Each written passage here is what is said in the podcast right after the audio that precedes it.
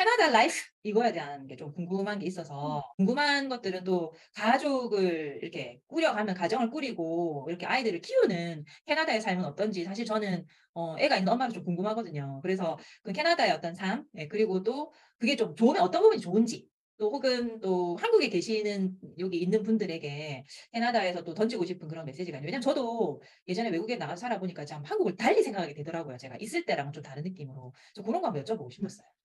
음. 어 캐나다가 워낙에 큰 땅이어 가지고요. 여기 주가 여러 주가 있잖아요. 어 온타리오주 그러니까 음 토론토라고 많이 알고 계신 토론토에 많이 가시죠. 온타리오주가 있고 또 BC주, 밴쿠버에도 많이 계시니까 BC주 그리고 제가 있는 곳 알버타주, 뭐 사스카추원 이렇게 쭉쭉 많아요.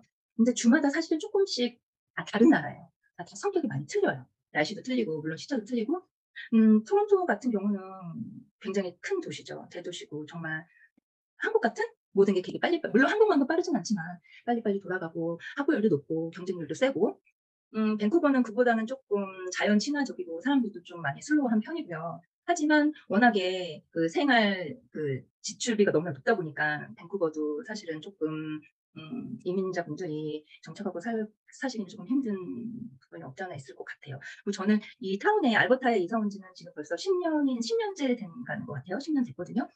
근데 사실은 그렇게 오랜 시간 동안 이민 생활을 하면서 '진짜 내가 제대로 캐나다에서 이민 생활을 하고 있었 있구나.'라고 느낀 거는 알버타 생활 시작하면서부터였어요. 사실 토론토랑 밴쿠버에 살면서는 제가 영어를 1 마디도 안 못했었거든요. 어. 워낙에 한국 커뮤니티가 크기 때문에 장부 한국장에서 보면 되고요. 은행도 한국 직원 계신 분에서 은행 보면 되고요. 정비소도 많고요. 굳이 음 심지어 학교에서 무슨 일이 있어도 그 학교 교육청에 한국분 일하시는 분이 계세요. 그래서 그분이 도와주러 나오시고 전화로도 한국말로 다 통화할 수 있고. 그래서 제가 영어를 뭐막 '너무 영어 해야 돼.' 막 이런 스트레스도 그닥 많이 안 받지도 않았고 진짜 캐나다 생활을 제대로 하지 못했던 것 같아요. 항상 한국 음식 먹어가면서 한국 문화 지켜가면서. 그런데 알버타가 오니까 한국인 한국 분들도 안 계시고 한국 교회도 없고 한국 슈퍼도 없고 정말 100% 캐네디언 속에서 그 사람들하고 같이 어울리고 그 사람들과 같이 생활하고 같이 캠핑하고 같이 교회 생활하고 같이 아이들을 키우면서 어 '이 사람들의 마인드가 아 정말 많이 틀리구나.' 그런 생각 많이 했어요. 음 되게 그러니까 저 하다 그러니까 예를 들어서 아이들이 저는 저희 아이들 1 번도 맨발로 이 놀이터 걷게 한 적 없거든요. 아 이렇게 쭈그리고 앉아서 막 만지면 "아 당장 손 씻어." 막 이렇게 했는데 애들 그 맨발로 다니는 거 잔디밭 왜 영화에서 보시죠? 막 떼를 두르고 정말 동물 막 가서 가까이 가서 만지고 이런 것들이 너무 자연스러운 거예요. 그러니까 그 마음이 되게 여유로울 수밖에 없는 것 같아요. 그리고 부모들도 애들한테 되게 관대하고 단지 어 공부에 대한 욕심은 없어요. 시골이라 그래서 더 그런 것 같긴 하지만 뭐 공부해라, 공부해라 이런 것도 별로 없고 애들이 공부에 대한 스트레스도 많지 않아요. 고등학교 들어가면 물론 대학을 진학하는 애들은 그만큼 스트레스를 받지만 그 또한 자기 나름이고 열심히 하려는 애들은 정말 어 학교에서 선생님들이 엄청 support를 잘 해 주세요. 그러니까 어디든 의지가 있는 학생들은 다 잘하는 것 같아요. 한국에 계시는 그 캐나다에서 이렇게 아이들을 키우고 캐나다에서 삶을 사시면서 또 한국을 생각 그래도 고국이잖아요. 한국에 있는 분들에게 또 던지고 싶은 메시지 같은 게. 요즘 막 한국도 참 살기 힘들거든요 사실. 음음. 네 그런 분들에게 좀 줄 수 있는 에너지나 뭐 어떤 지혜나 삶의 질 이런 게 있을까요? 음. 지금은 워낙에 저희가 살고 있는 지역은 다르지만 우리가 지금 인터넷으로 다 연결이 돼 있잖아요. 지역만 다를 뿐 어 저 이제 하나 한 선상에 서 있다고 생각을 하거든요. 근데 너무 다행인 게 다들 영어 공부를 너무너무 열심히 하시더라고요. 외국 1 번도 안 나오심에도 불구하고 영어를 되게 잘하시는 분들도 계시고 그리고 저도 지금 영어 북클럽을 하나 운영을 하고 있게 같이 하고 있지만 그분들도 잘하는 영어가 아니지만 그 영어권을 안 넘으시려고 같이 영어 동화책도 읽고 필사도 하고 그렇게 하시는 거거든요. 그런 걸 보면 아 이렇게 그러니까 어 '내가 이민을 가야 돼. 캐나다 이민을 가야 돼.' 해서 서류적으로 준비를 하는 것도 중요하지만 아니면 어 캐나다 오면 어떻게든 뭐 부딪히면 귀도 뚫리고 막 입도 열리고 막 영어를 할수 그럴 거라고 저는 그렇게 생각했어요 진짜로. 예. 그렇게 될 거라고 생각했는데 정말 그게 아니에요. 준비가 안 되면 안 되는 것 같아요. 근데 지금 한국 분들은 너무 잘하고 계신 것 같아요. 음 인터넷으로나 아니면 책을 읽는다거나 이런 모임을 통해서 음 미리 준비를 잘 하고 계신 것 같아서 꼭 캐나다 이민을 안 오셔도 이 이렇게 다 영어 그 언어 하나로 다 소통할 수 있으니까 네. 음 지금 서로만 준비하시면 좋을 네. 것 같아요. 그리고 외국에 대한 환상은 쪼끔 지금 네 그만 맞아요. 저도 외국에 있으면서 그걸 느꼈었거든요. 아 한국 분들이 고생을 참 소수민족으로 산다는 거에 대한 것들을 1 번도 안 느껴보고 살다가 외국 나가 보니까 와 이게 느낌이 정말 다르더라고요. 그래서 음. 네.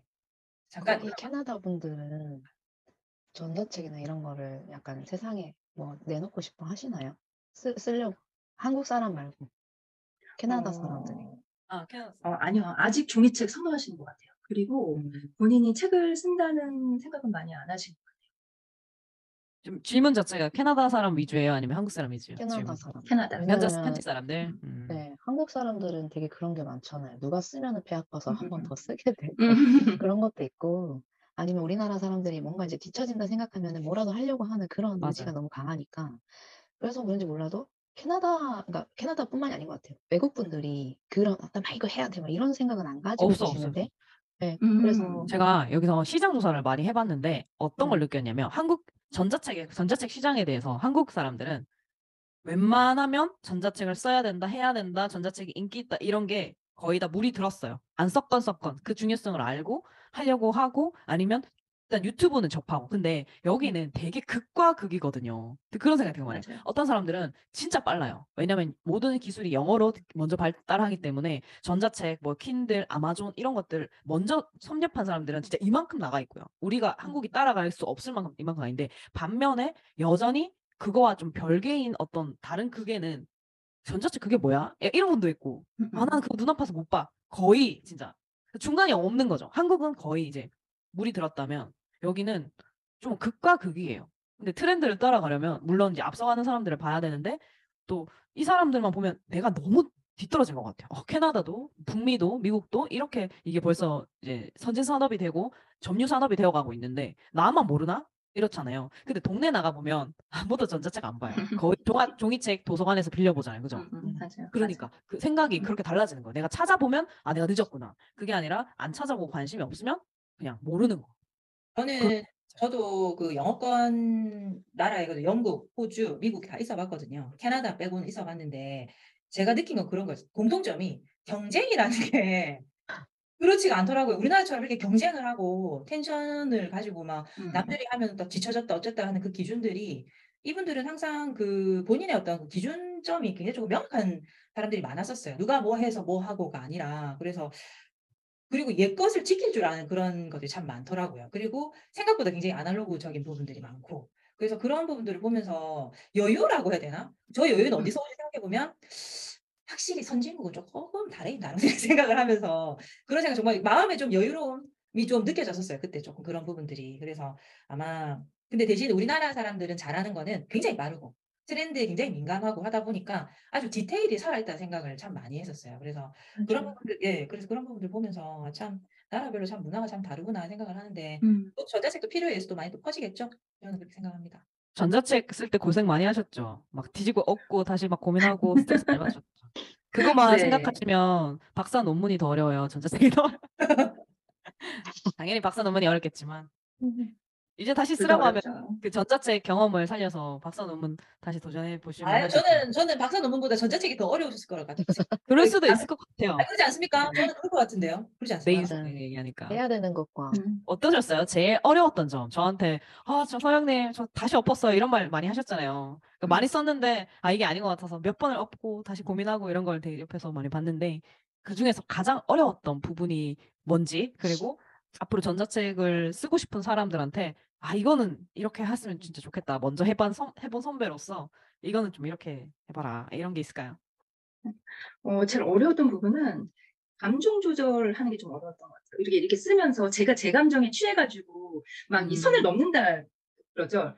나중에 다 읽어보면 어이구 감정 너무 격한데? 막 이런 부분도 너무 많았고 내가 감정이 격하, 음, 격하다 보니까 이 글을 쓰면 이 글을 읽는 사람은 이거에 대해서 전혀 모르는 하얀 백지 상태라고 생각을 하고 친절하게 설명하듯이 이렇게 써야 되는데 어, 그걸 자꾸 건너뛰는 거예요. 이게 급하게.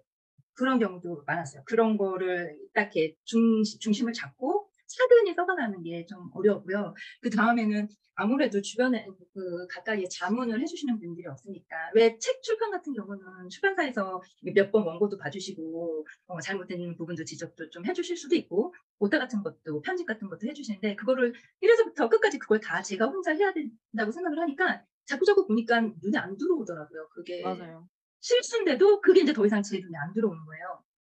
많이 그래서 어, 이런 부분 조금 어려웠어요. 그래서 만약에 전자책을 어, 출판할 계획이 있으신 분들은 주변에 정말 믿을 만한 분, 또 글을 잘 쓰시는 분 이런 걸 잘 아시는 분한테 한번 봐달라고 먼저 자문을 하시고 그리고 마지막 수정을 거치시면 좀 실수가 줄어들지 않을까 하는 생각이 들어요.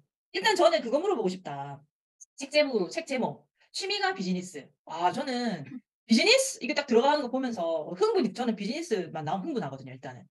그래서, wow, 피아노와 비- 취미와 비즈니스 너무 멋있다 생각했었어요. 근데 지금 그 수익화 하시는, 이게 수익화를 하고 있잖아요. 정말 실제로 이제 피아노를 통해서. 네. 그런 취미가 비즈니스라고 하는 이 키워드를 제목을 그렇게 쓰신 이유가 뭔가 좀 전략이 있으십니까? 본인이 뭐 이런 비즈니스를 정말로 좀 더 확장하기 위한 그런 어떤 의도, 인텐션 이런 게 있으신지. 아니요, 그렇게까지 깊이는 생각을 못했고요. 사실은 음, 저희 지금 저희 타운에는요 취미를 비즈니스로 하시는 분들이 굉장히 많으세요. 그것도 사실 조금 놀라는 일이었어요. 어, 학교 선생님이 음, 그동안 그림을 동, 동문회 아니 동문회가 아니지 동호회 활동으로 열심히 그림을 그려서 나중에 은퇴를 한 다음에 그림 전시해서 파시는 분들도 계시고요. 지금 가까이 제 친구는 그 동물학 박사예요. 그래서 여기 공원관리국에서 동물을 관리하고 이런 음, 일을 하는데 도자기를 붓는 게 취미예요. 그래서 자기 집에 공방을 만들어서 틈틈이 도자기를 부어요. 근데 이 사람은 동물 전공이니까 그 도자기가 동물 인형, 뭐 곰, 뭐 사슴 이런 거죠. 그러니까 너무 디테일한 거예요. 자기가 이 동물에 대해서 잘하니까.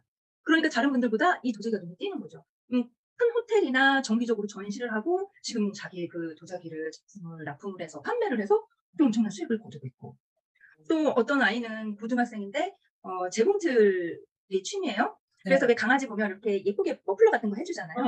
그거를 만들어서 엣지에 올려서 팔아요.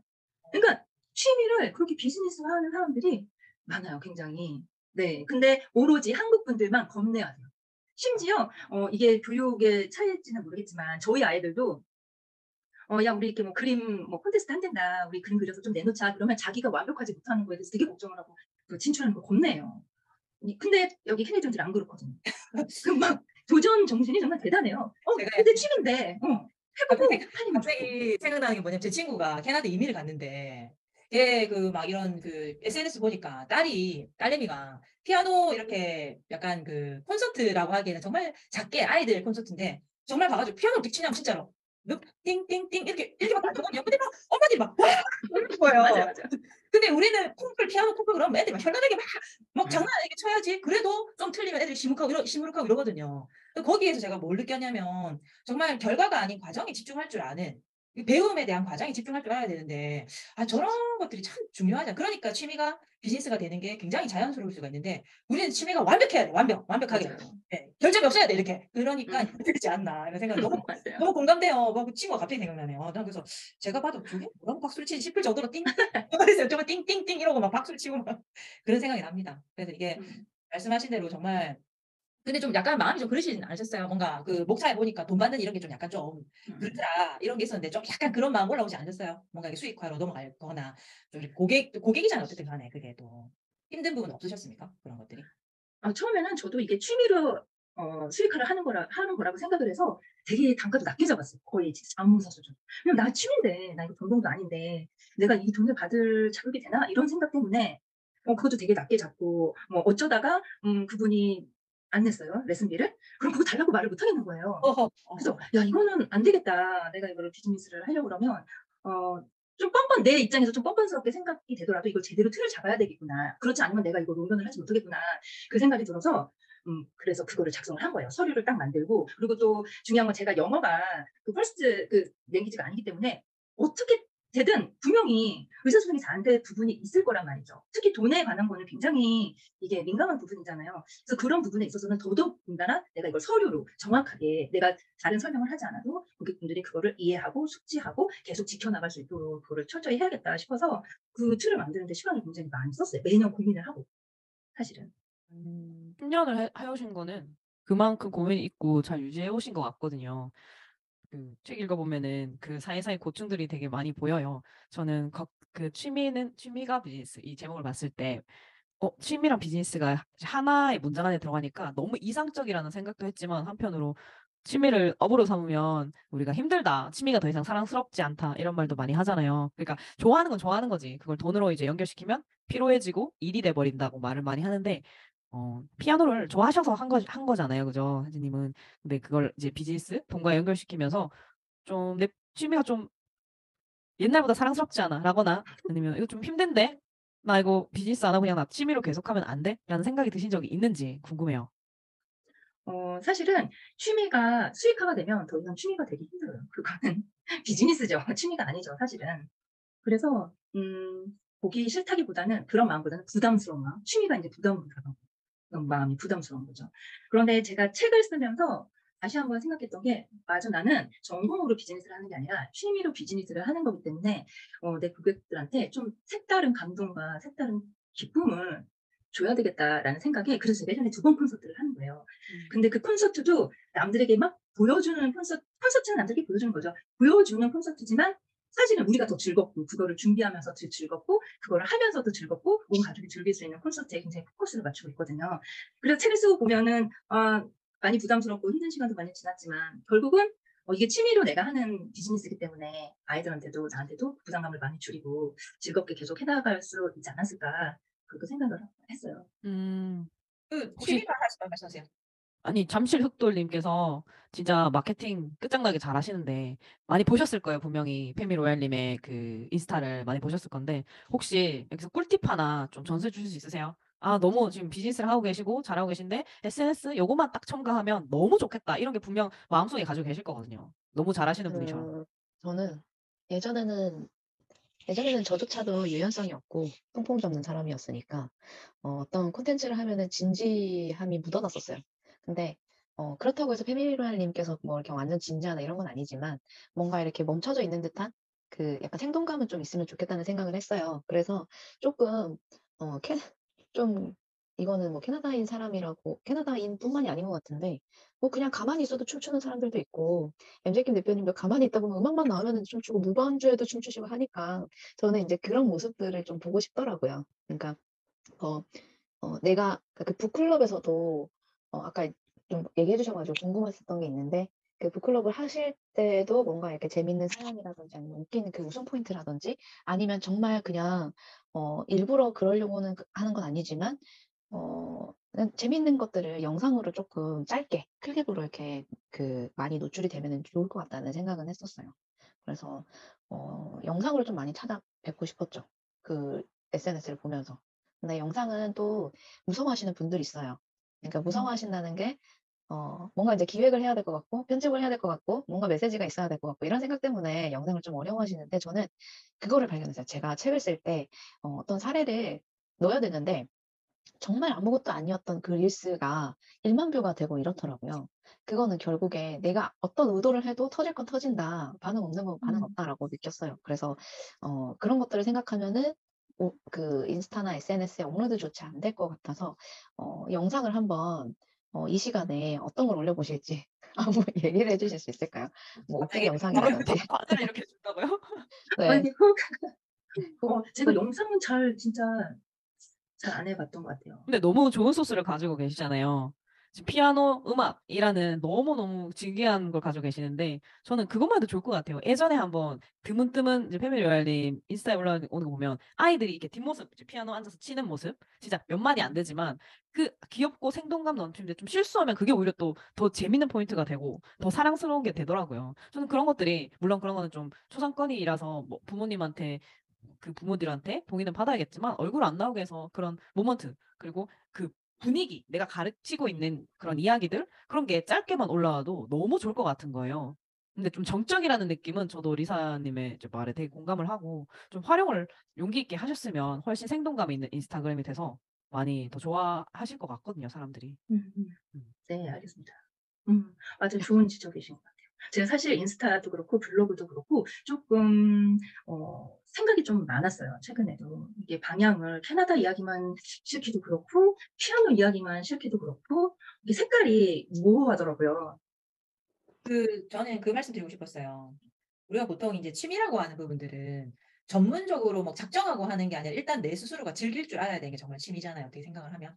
근데 사실 요즘 같은 시대는 어 즐길 수 있는 그런 에너지와 행복을 전달해 주는 거. 이거 자체가 또 하나의 비즈니스인 것 같아요. 왜냐하면 너무나도 경쟁이 심하고 그러기 때문에 그러니까 정말 내가 취미가 비즈니스라고 하는 거 가장 저는 가장 이상적인 건데 과연 내가 그 자체를 그러니까 취미가 비즈니스가 되는 것 자체를 즐길 수 있는가 저는 그것도 되게 중요하다고 생각해요. 그러니까 음, 그러니까 사람들한테 행복을 정말 전달할 수 있는 그 저도 사실 새벽에 새벽 독서한다고 매번 일어나면서 이게 일이라고 생각하면은 아 정말 안 일어나고 싶다 이런 생각을 할 수도 있는데 거기에서 어떤 사람들의 변화가 일어난다든지 예를 들면은 본인의 어떤 학생들이 진짜 피아노 실력이 는다든지 하는 거에 있어서 사람을 변화시킨다는 게 제일 기쁜 일이잖아요. 어떻게 생각을 하면. 그 자체를 그 비즈니스 자체를 정말 즐길 수 있다면 저는 그것만큼 멋진 게 있을까 생각하거든요. 근데 그거를 음. 해내고 계시다는 생각이 들어요. 지금 제가 봤을 때는. 저거를 책으로 낼 수 있다는 거는 그래도 거기 안에서 또 본질을 찾으신 것 같고 또 그 안에서 또 행복을 찾으신 느낌이라서 거기에 대한 어떤 생각들이 또 누군가한테 전달이 될 거 아닙니까? 그래서 저는 그 다음으로 충분히 가실 수 있는 분이라 생각하고 그런 의미에서 또 좀 그 아까 말씀하신 우리 리사가 말했던 것처럼 그런 즐거움과 행복을 담은 그런 영상들이 더 많이 나오면 음. 사람들이 더 그게 전달이 더 많이 되지 않을까 저는 그냥 그런 생각이 들어요. 저도 너무 심각해지지 말자. 취미, 취미가 비즈니스인데 막 선생님이 막 인상 막 쓰면서 막 이러고 있으면 얼마나 그러잖아요. 그러니까는 막 띵띵띵띵 와 이런 영상들이 많이 올라오면 참 좋겠다 이런 생각이 좀 듭니다. 저는 개인적으로 그렇습니다. 네. 항상 웃으면서 아이들을 행복하게 해주실 것 같아요. 인상만 봐도. 음. 음, 아니면 애들이 봐도 웃- 웃길 거예요. 사실 애들이 보기에 제 영어 발음이 얼마나 재밌겠어요. 얼마나 웃기겠어요. 그리고 저는 성교회 옆에서 한국말을 막 해요. 아 잠깐 막 아, 이러고? 아, 아, 잠깐만. 거기 거기 막 이러고 어 요즘 케이팝이 굉장히 케이팝이 그리고 한국말 가르치시면 되잖아요. 아, 좋아요. 어, 그 주세 아자 막 이렇게 한국말? 너무 웃긴 거예요. 너무 우리 웃긴 어, 거예요. 재밌겠다 그런 거. 아, 이거 중에 근데 괜찮겠다. 애들이 그거를 뭐, 그러니까 한국말이라고 생각 못할 줄 알았는데 어느 날 어. 학부모 한 분이 너 그렇게 레슨하면서 한국말을 한다며 저한테 얘기를 하더라고요. 그래서 아, 얘네들이 알고 있구나. 이제 단지 얘도 이제 저희한테 저한테 예의를 갖추는 거죠. 어느 정도 자기가 이걸 놀리면 선생님이 마음 상하겠다 싶은지 막 그었다가 놀리진 않는데 이해해 주는 것 같아요. 서로 자기가 못 말이 뭐, 한국말 태권도 태권도 같은 경우에는 차렷 이런 거 한국말 다 하듯이. 페미 로얄 피아노 거기 배우러 가면 그냥 안녕하세요 이렇게 가르쳐 주세요. 저 같으면은 영어를 하지 말고 안녕하세요. 그만 정지 이런 거를 조금 가르쳐 주시면 좋지 않아요? 그렇게 좀 가까이 다가가고 하면은 얼마나 재밌어요. 저는 저 같으면은 부산 사투리를 가르치고 캐나다 사람들한테 웃잖아 이런 거 있잖아요. 그런 거 가르쳐 주고 어, 있잖아. 어, 재밌잖아요. 맞아요, 맞아요. 저도 그래. 어이쿠 이런 거. 맞아요. 굳이 뭐 우리가 그런 아픔까지 영어로 막, 아, 치, 이건 진짜 어, 나 맞아요. 진짜 그건 안 되더라. 내가 내가 진짜 나는 저희가 마지막에 질문을 그걸 드리고 있어요. 음, 마지막 그 고, 고정 질문, 고정 질문을 이제 리사가 한번 잠실 리사가 한번 해주세요. 리사, 컴온. 릴레이 뭐 하잖아요. 릴레이. 네. 네. 네, 저희가 항상 이제 인터뷰를 하면은 마지막에 질문을 드리는 게 있는데, 어, 이제 주변에 그 전자책을 쓰시고 하시는 분들도 어떻게 보면은 홍보가 되셔야 하고, 옥석 같은 분들께서 이렇게 숨어 계시는 분들이 참 많아요. 그럼에도 불구하고 저희는 그런 분들이랑 이제, 어, 숨은 고수들, 이런 은등 고수들 있잖아요. 그런 분들을 모시고 저희가 인터뷰를 합니다. 그래서 추천을 해주신다면 저희가 또 모셔가지고 이렇게 재밌게 한 시간 동안 인터뷰를 해드릴 건데, 추천해 주실 분 한 두 분 정도 계실까요? 두 분 정도. 네. 저, 어, 책을 쓰신 작가분이어야 되는 거죠? 그렇죠. 작, 책으로 연결합니다, 저희가. 음, 어, 일단은 가깝게는, 어, 제가 속한 카페에 작, 어, 그 닉네임이 작품댁이에요. 작품댁. 뭐라고요? 뭐라고요? 작품. 자, 작품댁. 아, 다품 때. 자. 작품댁. 아마 보셨을 거예요. 그514 챌린지 할 때 그 영상 많이 소개됐거든요. 그런 영상이. 음, 그래요? 음. 음, 그 할머니 분장하고서 순주에게 이야기해 주 듯이 했던 영상을 찍었던 그분인데 그분이 최근에 전자책을 내셨는데 저희처럼 이렇게 플랫폼에 낸 게 아니라 어, 되게 완전 짧게 단편으로 이렇게 시리즈처럼 전자책을 지금 2편까지 내셨어요. 그분이 어, 커뮤니티 리더를 하시는데 커뮤니티 리더를 어떻게 그러니까 자격과 어떻게 그 커뮤니티를 이끌어왔는지 이런 것들을 쭉 이제 전자책으로 설명을 할 어, 계획이신 것 같아요. 혹시 책 제목 음. 알수 있을까요? 어, 커뮤니티 리더 되기였을까요? 커뮤니티를 제가- 되게. 음. 예. 어떤 점 때문에 추천해 주시는지 짧게. 음, 어, 이분이 나이도 되게 어리신데 리더십, 그 어, 리더십도 그 공, 공감, 공감력이 되게 좋아요. 그래서 그 공감력 하나로 많은 분들을 성별, 나이 상관없이 리드를 하시는데 커뮤니티가 계속 커져나가고 있어요. 그 노하우들을 어. 전체적이 지금 녹아서 담고 있거든요. 저희 카페에는 어, 남자분들도 이제 꽤 계시는 것 같아요. 저희 이제 마지막인데 MJK와 인터뷰를 했- 하기 전과 하기 후 이랬는데 이걸 느꼈다. 요거 딱 말씀해 주실 수 있으실까요? 아, 사실은 칭찬 어, 칭찬하라는 답정도 아니에요. 아니 제가 어, 인터뷰 어, 요청을 받고 유튜브를 싹 봤어요. 근데 어. 너무 대단한 분들이 많으셔가지고 어, 정말 이렇게 머리가 정지 패디 정지가 되면서 나는 할 얘기가 없구나. 어, 할 얘기가 없는 게 둘째치고 아 이분들이 나한테 질문할 게 없겠구나. 그 생각이 딱 들었던 거예요. 어, 어, 너무 대단한 게 없었고 질문하실 게 찾기가 너무 힘드시겠다. 질문 찾기가 너무 힘드시겠다. 어, 아니에요. 답변할 게 없겠다. 어, 이런 생각도 막 했는데, 어, 이렇게 한 시간 동안 얘기를 나누다 보니까 굉장히 디테일하게 관심을 가져주시고, 제 인스타그램도 그렇고, 책도 그렇고, 예, 음, 열심히 생각해 주시고, 제 입장도 대봐 주시고, 궁금한 거 여쭤봐 주시고, 그리고 매체 제가 생각하지 못했던 것까지 제가 한번 생각해서 다시 얘기할 수 있게끔 리드해 주셔가지고, 너무 감사드려요. 역시였어요, 역시. 아, 대단하신 것 같아요. 아, 좋아요. 아니, 칭찬은 좋아. 하여튼 간에. 아유, 고맙습니다. 네. 저렇게 한방 웃음을 오랜만에 보는 것 같아요. MZ. 일단 좋잖아요. 좋지 않습니까? 그렇게 웃다니. 그렇게 반응을 했는데, 뭐 그냥 뭐, 아, 네, 이런 좀 그렇잖아요. 아, 근데 진심으로 말씀해 주시는 것 같잖아요. 저는 항상 혜진님이 진심이라는 생각 많이 듭니다. 아니 저는 솔직히 그말 하고 싶었어요. 페미 로얄님 그때 처음 만났을 때도 어떤 느낌이었냐면 혹시 그, 아, 내 얘기하면 내 나이가 드러나는데 그 저기 옛날에 그 2002년 월드컵 때 FC 월드 월드컵 때, 네 그때 홍명보 선수라고 아세요? 홍명보 선수. 그럼요. 네, 홍명보 선수는 항상 든든하고 여유가 있었거든요. 이게 막 드러난 건 아닌데 이 사람은 항상 여유가 있고 홍명보가 있다는 자체만으로 좀 약간 안정감이 있었어요. 저는 그 팀에 홍명보가 빠지면 어떡하지? 저 사람이 뭔가 대들보 같은 약간 편안함을 주는데 패미로얄님이 저한테는 그런 느낌이었어요.